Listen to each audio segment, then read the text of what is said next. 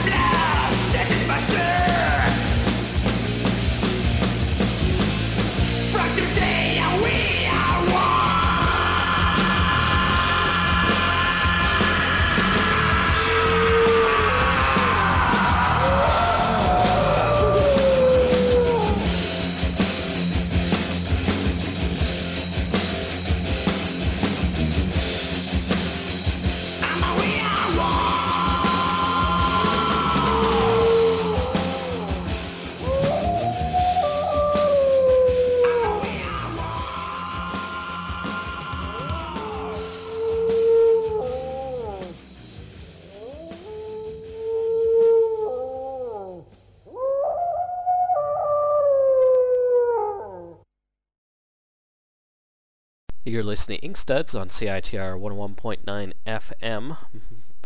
I'm your host, Robin. And uh, my guest today is Tom Neely. Uh, Tom's latest book is The uh, Wolf, as well as his book came out, I guess, what, three, or four years ago, uh, The Blot, and a whole bunch of other small things, including the very popular um, Glenn and Henry um, ongoing art project. Is that a good way of putting it? Uh, it's looking more so that way. Yeah, I guess so. Henry and Glenn forever. Um, and what was that song we just listened to? Uh, wait, which one did you start with? oh, that was uh, Death SS. Um, it's an Italian uh, horror rock group from uh, the 70s called Death SS, and the, the song was called The Werewolf. So I picked all wolf songs for you. Nice. Um, but not uh, hipster wolf named bands. no. yeah, I've avoided all those. All those. Thank you. um, a few good ones. There's too many there though. Way too many bands with wolves. I, I can't keep track. It's they, they yeah. all. I don't know. It makes you feel old. Is that a good way of putting yeah. it? I realized the other day, and like, I'm listening to the same music I listened to 12 years ago, 10 years ago. I'm one of those people yeah. now. I got a little sad. Oh. Yeah. Uh, so next week is Halloween, um, so I felt this would be an appropriate show to have today. And so I'm wondering, your book, uh, especially your latest book, there's a little bit of a horror, or a lot of a horror slant to it. What does Halloween mean to you, Tom? Oh, I don't know. It's, it's I always liked it, but it was never like a, a huge, huge deal. I mean, my my family and friends weren't all all that into it, so I just had kind of normal Halloween growing up. But I always made my own costumes and got really into it myself, and probably did that a little bit too late in life. I think when I was 14, I was still making Batman costumes and Jack the Ripper costumes to w- run around the neighborhood in, and uh, all my friends were were a little beyond that at that point. But um, I don't know. I've, I've, now it's just uh, I I watch horror movies year round, but in October for some reason my wife and I both are like, let's watch as many horror movies as we can this month. So so it's just kind of a fun excuse to watch, indulge in more of those things. Any particular standout excellence or terrible? Oh, I don't know. I just I just watched rewatched uh, The Devil's Bride again today. It's an old Hammer horror movie. Um, and uh, I don't know. I, I, have been we've been watching a lot of. Uh, I watch a lot of old B movies these days. Uh, I don't know anything from uh, Alucarda to Phantasm to like you know there's, a lot of just random like B grade horror movies and, and exploitation movies from the 70s. So I've been watching a lot of that stuff lately. My friend Coop just re- loaned me Boxer's Omen the other day, and I started watching it. It's pretty crazy. Um, what kind of stuff is happening that's so crazy? Oh, it's just like it's a Shaw Brothers kung fu oh, okay. fighting demons, black magic. There's just it's completely surreal and insane and over the top, ridiculous kung fu stuff. I never really got much into kung fu movies, but I always loved the story of Ricky. Yeah, that one that one's pretty great. I've never been a huge kung fu person either, but uh, but every once in a while they're fun. I I think it's just something about the horror. Yeah, well, the ridiculous gore of this one, where he's punching holes through people's chests, and yeah, the kind of weird demon at the end, and it's really terrible. I highly recommend people uh, watching it legally in their uh, best way they can. Um, so let's talk about the wolf. Um, it feels to me, looking at your work, probably your most personal work to date. Um, is that an apt way of describing it? Uh, I could, yeah, I think I could say that. Yeah, I mean, I, I think uh, in a way, every everything I've done in the last few years has been a progression in that in that direction or an attempt at that. And yeah, so this is probably I think the most personal I've gotten so far. So yeah, but every everything is is an attempt at that. So Um, it feels like it's kind of, kind of like facing, kind of personal struggles, or confronting them in a way, through utilizing yeah, different. yeah, there's parts of that in there. Yeah. yeah, I Um, mean, yeah, it's, it's definitely a, a lot about that. Uh, about um, I don't know. It's, it's about kind of uh, evolving as a as an artist or or as a human being, or you know, moving from one stage of life to the next, and uh, all the various struggles that that come with that. So, and there's several different kind of uh, themes going through the book along those lines, all uh, tangled up in a mess of skeleton arms and and uh, werewolves and sex and stuff. So um, I also feel like you're kind of um, utilizing some old horror comic, s- s- like stylistically, horror and different kind of European stuff. Like it's like I see a bit of that like 1970s Filipino uh, style in in spots mixed in with like someone like Guido Crepax. Yeah, yeah, and, um, yeah, I can see that. I mean, I've, I've, growing up, I was always a big fan of uh, the old, especially I think the the horror comics I had the most of were uh, creepy and uh, and eerie and stuff like that that I could find at the you know actually would steal them from uh, this guy at the flea market at the same place I could steal Playboys and penthouses and creepy magazines from the back of this one guy in the flea market. So uh, yeah, and, and heavy metals and stuff like that. So a lot of that was is definitely in there. I think I was kind of exploring a lot of those uh, early influences in some ways. A, lot of what I've been doing lately with my art has been trying to kind of get back to a lot of m- those earlier influences and and kind of uh, expelling more recent knowledge and and uh, trends and you know contemporary influences that I'm surrounded by in the comic scene or whatever. It's I've been having more fun like delving into my earlier inspirations and and uh, yeah, some of that stuff is definitely part of that.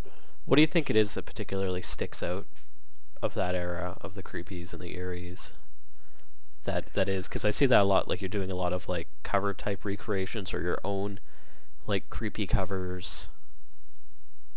Yeah, those those that was just fun. Well, you know, Robert Goodin did his uh his uh covered blog, and so I did I did a couple of those for that, uh, recreating um Mm-hmm. classic horror covers as Lee's paintings, and then uh I had fun with it, and then I, I uh at the time I was I was halfway through The Wolf when I was when I did those, and it was kind of uh I was asked to do this art show in in uh, at Grass Hut Gallery in Portland, and since I was kind of halfway in in the middle of The Wolf, I couldn't really I didn't want to do like a wolf show, but I didn't couldn't really wrap my brain around like coming up with like a new concept for a series of paintings, so I just decided, well, these are fun to do. I'll just do like a dozen of these, and uh, and so that was that art show, and and uh, yeah, just just mined through like my old long boxes and or old old books of about old horror comics because I don't own all of those. I wish I did, but um, but yeah, just found some of my old favorites or or ones that just really stood out to me. Uh, kind of, uh, I, I mean, for those, like, I wasn't even really thinking about the comic as much as just like the the, the uh, covers themselves as like art pieces, you know, the originals as well as mine. So it was kind of a, Mm-hmm.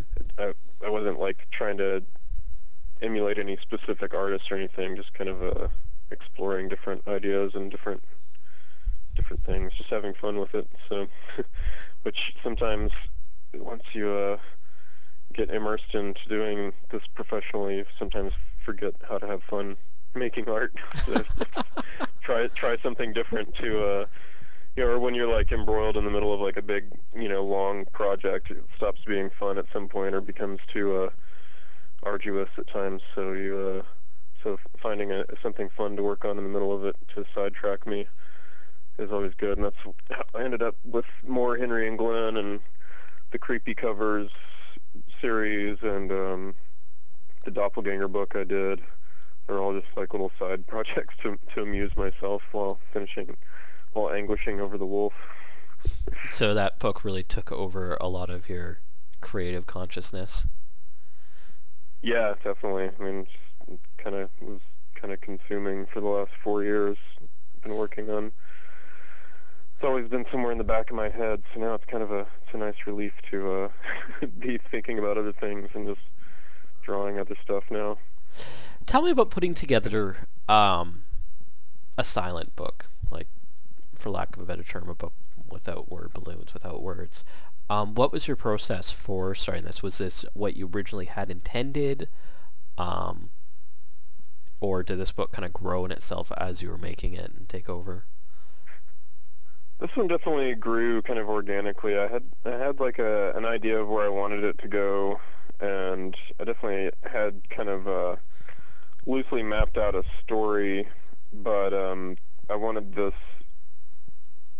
It it never really worked to like stick too closely to it. The more I worked on it, the more it evolved, and so then I just kind of made that a part of the process to just let everything kind of happen organically, which which became a much more long drawn out process. But it's almost like, um, I guess it, it's just kind of like you know let just pour you know putting out as much of the story and as doing as much art as I could, just kind of in a stream of conscious kind of mode to like make all these images and then going back and almost like more like film, just like shooting a lot of film, but then you go back and edit it down to uh, to make the the final piece. A lot of stuff gets cut out, so there's probably about you know 80 or 100 pages of the wolf that got edited out or spliced back in at some point or shifted around. So it was it was kind of a it was always in flux and kind of always all over the place, but but there was always kind of a goal, a, a structure in mind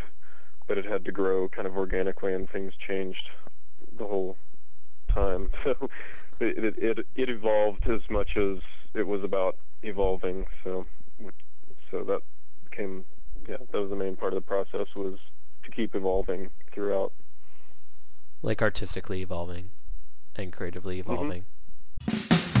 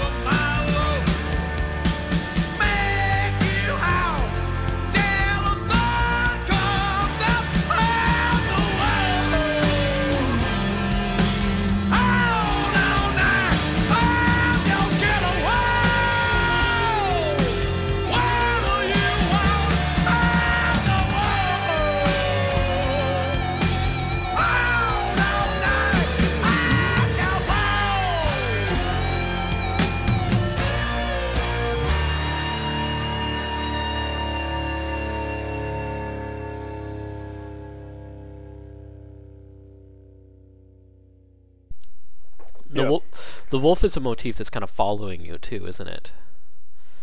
Is this? Is, is, I'm sorry, what? It's kind of a motif that you've been following, or it's been following you. Yeah, I kind of. I, I don't really know where it came from.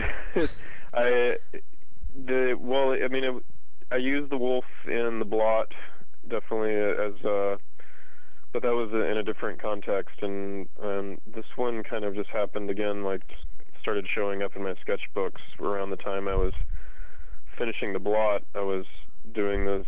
It it had grown into this series of paintings, all these uh, like werewolf uh, sex paintings, basically. So the, and I did, had an art show right around the same time the the blot came out of of those paintings called uh, it was a show called Self Indulgent Werewolf. And that's the one you have the um, record for as well. Yeah, and I made a yeah I made an album because I wanted this show to be as self indulgent as possible. So my, why not sound record your own soundtrack? So um, so yeah, so I went on. Uh, that that's kind of where this whole book started. Was just these this series of paintings that I didn't really know what was going on. It was just they're almost more like figure studies, but these uh, wolf characters just kept popping up. And uh, I don't really have any personal. I mean, I guess I do now, but but it wasn't out of it wasn't like born out of uh, any kind of you know original like fascination with wolves or werewolf mythology. It just kind of started you know, just really just appearing in my sketchbooks and, and in my ideas for what I wanted to paint, and then uh, so I went with it. So the next time someone sees you at a convention, you will not be wearing that T-shirt with the wolf howling at the moon. no, no, That's okay. no. But I've seen, I've read quite a bit of uh, were, werewolf lore and werewolf books, and seen a lot of crappy werewolf movies in the last few years. Because once I get a get an idea, I start to kind of get OCD about it and just study as much as I can about it. Was there anything you learned? Oh, go ahead. do what? I would say there's anything particular that you learned that fed into this that kind of could have altered what you were creating. Um, not not really. It's actually kind of more of an attempt of like making sure I'm. I, I almost am consciously trying to avoid doing something that's been done. Is a Mhm. little bit part of it, but um, but yeah, occasionally getting ideas. But I dream more ideas for this book from uh, from other sources, like other other uh, other books and ideas. I kind of moved away from from uh, reading comics and and uh, for the last couple of years, or at least contemporary comics, and uh, just focus more on on reading poetry and and uh, philosophy and stuff like that, dream psychology and books on symbolism and alchemy and stuff like that. So that that that stuff had a little bit more influence on the formation of this book than any of the werewolf lore. Well, let's talk about dreams a little bit because one of the things I really found odd, fascinating, I'm not sure quite how to put it, is the beginning of the book. The first page is a ship sinking in sea, and the next page is the Mhm. guy waking up. And that's the only time you really have this kind of oceanic scene. The rest is very people-based, earth-based, uh, visceral-based. Um, why is that part? It, it seems like it just sticks out to me so much. Um, just uh, seemed like a good place to start. I've I've been again like the werewolves. I, I just started uh, drawing these sinking ships recently. I just I just I, I mean I enjoy drawing the waves and stuff and these something interesting about an image of a sinking ship that can uh, has a lot of possibility for meaning. So seemed like a, a good place to start. It was actually the last last image I added to the book. is that a uh, sign of where you're going to go with your work? You think? No, it wasn't. It wasn't the last image I drew, but it was Oh, the okay. last one I put in. Um, but yeah, I mean, I don't know. I mean, I've done I've, I've done some more of those, and there's still a part of me that will eventually. Uh, I call it my retirement plan. Maybe is uh, I do still want to uh, illustrate an unabridged version of Moby Dick someday. So that would involve lots of ships and wave drawings. So maybe someday. I was going to mention that you have the uh, the massive Moby Dick print that you like to uh, to sell. Yeah. yeah, that thing's like the most popular image I've ever done for some reason. How many people do you think actually read Moby Dick that bought it, other than Jim Woodring?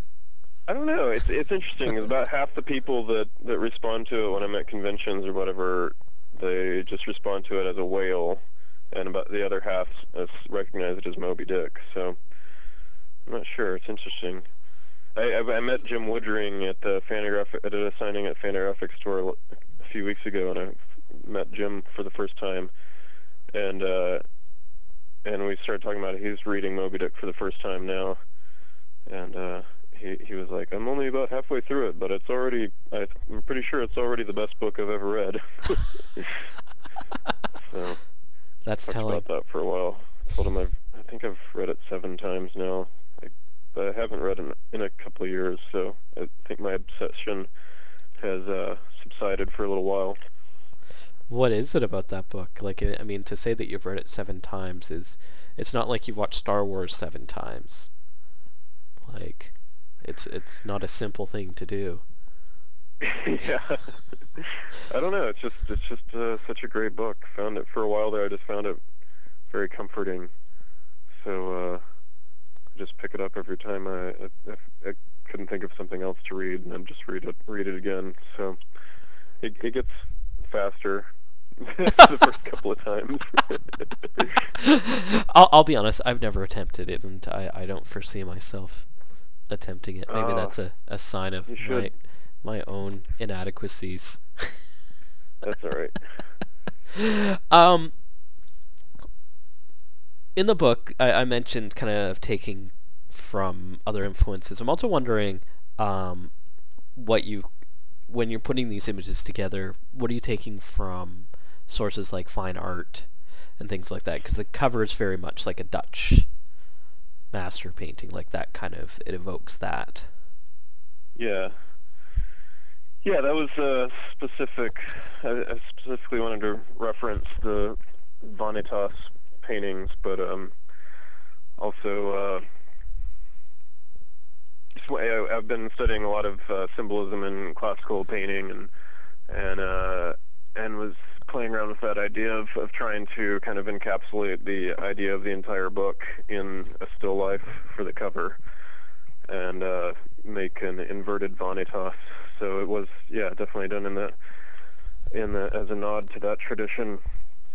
Um, so, uh, but yeah, and I, I don't know. Throughout, there's the the section that becomes abstract, um, which I used to in uh, undergrad school. I was primarily an abstract painter, but I hadn't I hadn't gone back to revisit that in a while. So that was that was fun to do. I just uh, just really interested in exploring, especially with this book, exploring, you know, the different possibilities of using different kinds of art to tell stories. So there's a lot of uh, different influences in that. I mean, even, you know, even in like the compositions of some of the just simple panels of two figures or whatever, I'm often thinking more about like an, you know, an abstract painting than than uh, what's going on or the figures, or you think of it separately that way.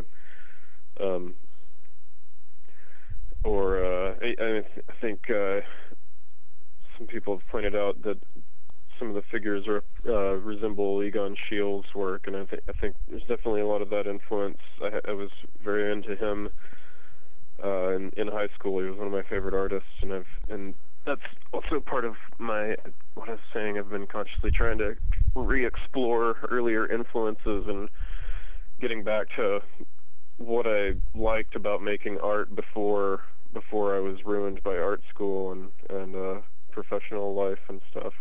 Trying to get back to uh, when I was younger and really enjoyed making art and you know just had fun doing it for myself. And so I've been trying to actively pursue that through revisiting a lot of my past influences. So I've been spending more time with with like Schiele and and George Grosz and and uh, uh, Salvador Dali and Rene Magritte. Again, he's I mean Magritte's kind of always been a constant influence for me. but um, and then you know a lot of like earlier abstract stuff that I was into in in college, like Cy Twombly and and uh, some of his. I actually kind of directly referenced some of the color schemes from a few of his paintings in the abstract sequence in my book. Um, That's funny because I, I was when I read that part, I was thinking of the. Uh, that's where I was like really getting the Guido Crepax because it reminded me of the color scheme that he uses in his like uh, like the stuff that was in heavy metal and like some of the Valentina color work. Hmm. Yeah, I'm not as familiar with that. I should check it out though. That's uh, it's sexy comics. um, kind of going with that. That I, I'm really curious because like you're an animator during the day, right? Uh, yeah, pretty much. That's your your money gig. Um, because I really felt with this book like you're kind of shaking off the shackles of animation because like you really with the blot you really feel that Fleischer, that really early style in there. In this one, like you're really you're moving as far away from it. You you start out with a little bit in the beginning and it's pretty much gone by the end.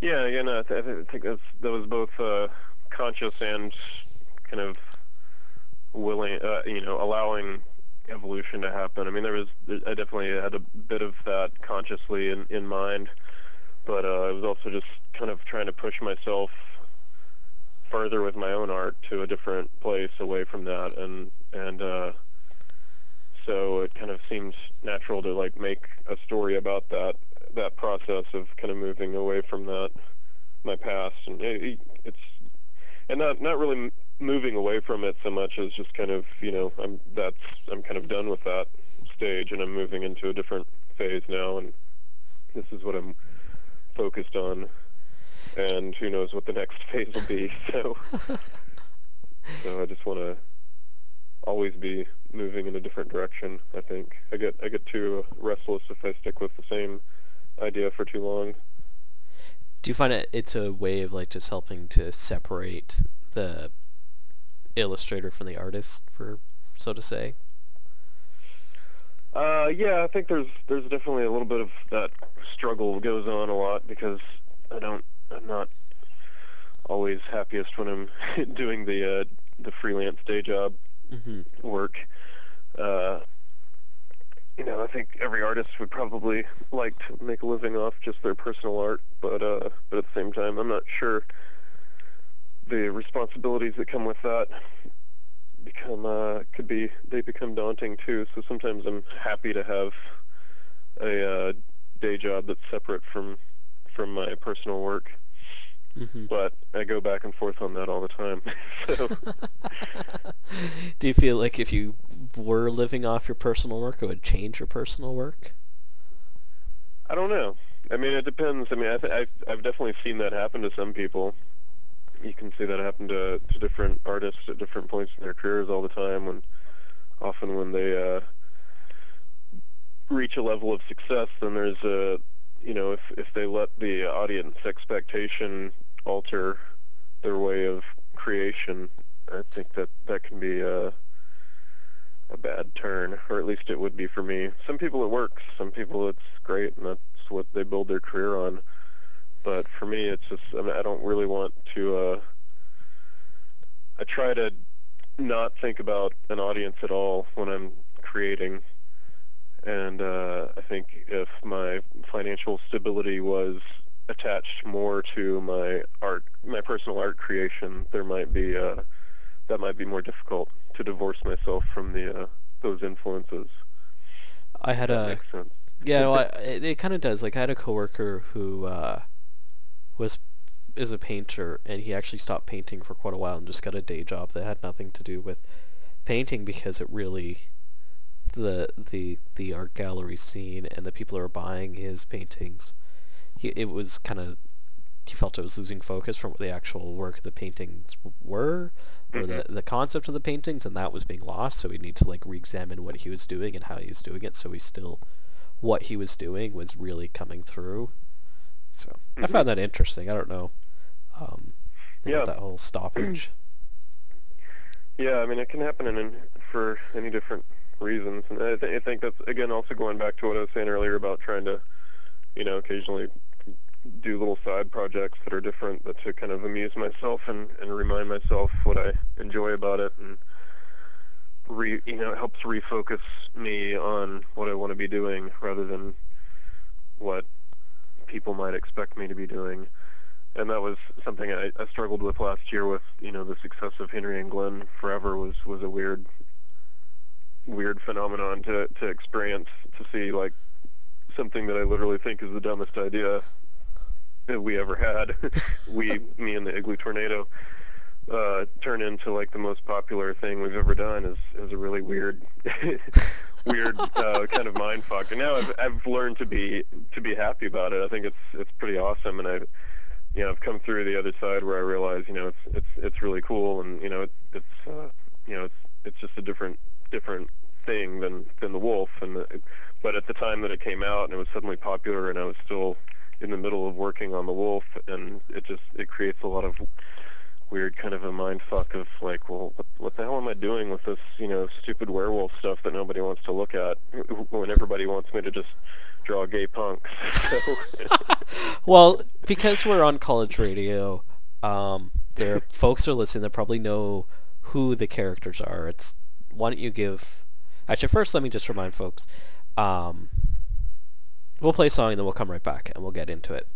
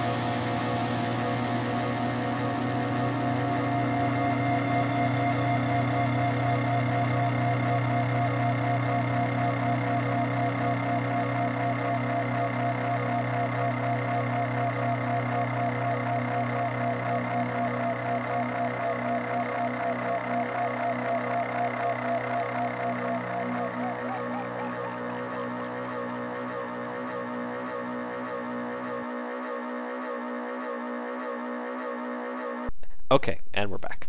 Um, talking to Tom Neely. His latest book is The Wolf, as well as his uh, previous work, The Blot, uh, Brilliantly Ham-Fisted, Doppelganger.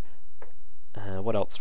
Am I forgetting anything? I think I'm forgetting something. Uh, Your Disease Spread Quick. The uh, that was the Melvins comic that came with the box set.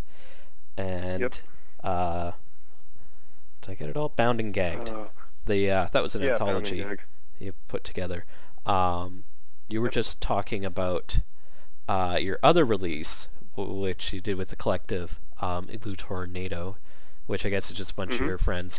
Um, bunch of dudes doing comics. Let's talk about that output. D- uh, give the concept for the listeners uh, to understand. Um, it's the Henry and Glenn Forever is a a comic book that asks the question, what would it be like if Henry Rollins and Glenn Danzig were domestic partners? So, uh, and I, I did it with yeah with my uh, art fraternity Igloo Tornado, which is me and uh, Scott Nobles and Levon Jihanian and Jen Stevens. And uh, yeah, actually Scott and Jen are not they don't really ever do comics. I kind of forced them to do comics for this, but um, there we're, we've done a lot of art shows together, and we're we're we're planning some other projects together now. But uh, that was the uh, one weird thing we just decided to come up with after drinking too many beers one night, and it's become like this huge success once uh, uh, Joe Biel and Cantankerous Titles put it out last year. It, it just kind of ran away from us. I had no idea it would get so big. Now you first did it as a mini yourselves, right? Or was that? Yeah, uh, yeah. Four or five years ago, we had just like little Xerox minis. I would just print like 20 or 30 of them at a time to go to conventions, and and uh, they were they would always sell really quick. But I, you know, it was just such this stupid, weird thing that we did that I didn't ever really feel like keeping it in print. But people kept asking for it, so then we uh, decided to get it published for real and see what happens. And and yeah, it blew up. And there was also a print you did. Was that for Christmas? Was it or something? I'm trying to remember. Oh yeah, I did the the Christmas cartoon um, that I put up on YouTube last year. It was a animated short I made. I've been wanting to do another one. I think it, I think the uh, animated f- format works really well with those characters, but but doing uh, you know five, even five minutes of animation completely on your own is, is quite time consuming. So it takes a while to do that with no budget so I don't know if I'll ever get around to doing it. But we are doing, uh, we're starting to do uh, Henry Eng- another book by popular demand. we're going to do another one. So uh, I'm relenting my anti-sequel rule, and uh, but we're we're changing it up this time, and um, I think I'm gonna. I'm at, I guess I can go ahead and announce. Um, I'm getting uh, both Ed Ed Luce of uh, Wuvable Oaf Comics and Benjamin Marra, who does uh, uh, traditional comics. That's the name of his company, right? Yeah, uh, Gangster Rap Posse, uh, the Marine Dad comic, and oh, what's the other And one? uh, Night Moves. Yes. No, Night Business. I'm sorry. Night Business, yep. There are some Yeah, night moves they're, in there. They're both doing stories for it, and uh, it's going to be a different format. It's going to be like like longer short stories by different artists, and I think we're going to do like a series of more like smaller comic book style things. So, but uh, yeah, we're starting to starting to work on that now. So hopefully by uh, next summer sometime we'll have Henry and Glenn forever and ever. um, why don't you? There's some interesting responses you've gotten. Uh, tell listeners a little bit about that from uh, from Mr. Rollins.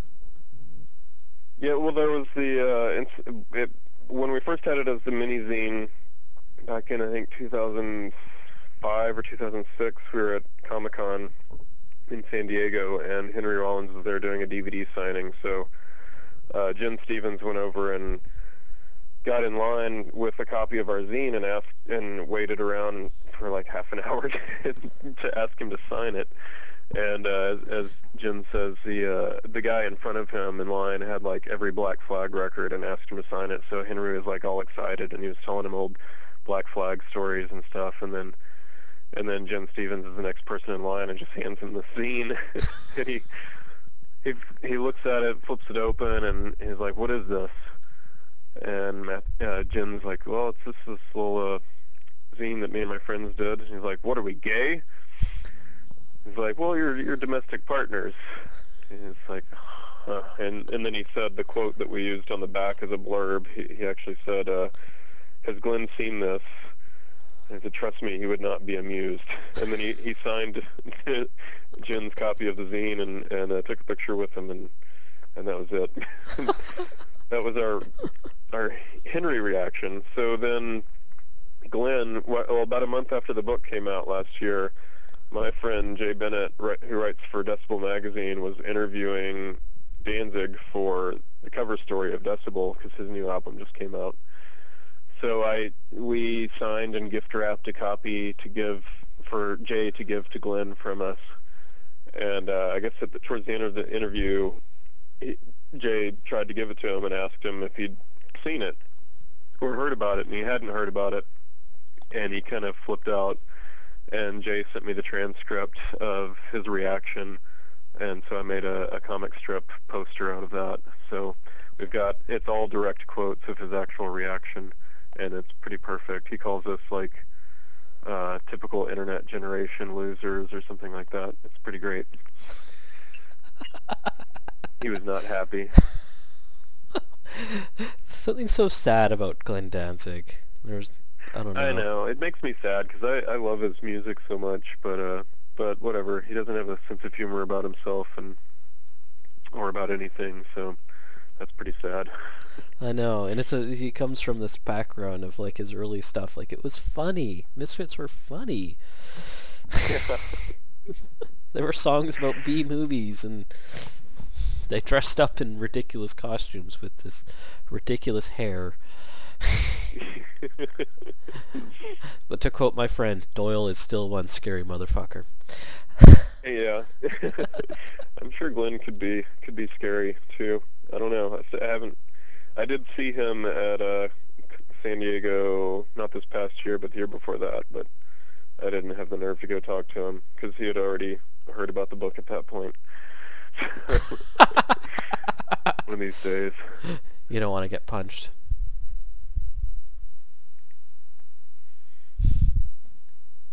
Nope. oh, oh dearie me. Um, totally. So Henry and Glenn, that can be found in finer comic stores. Same with the Wolf. Um, what do you kind of see yourself uh, working on in the future? Are you at that point yet? Do you feel like you kind of need to take a break after the Wolf?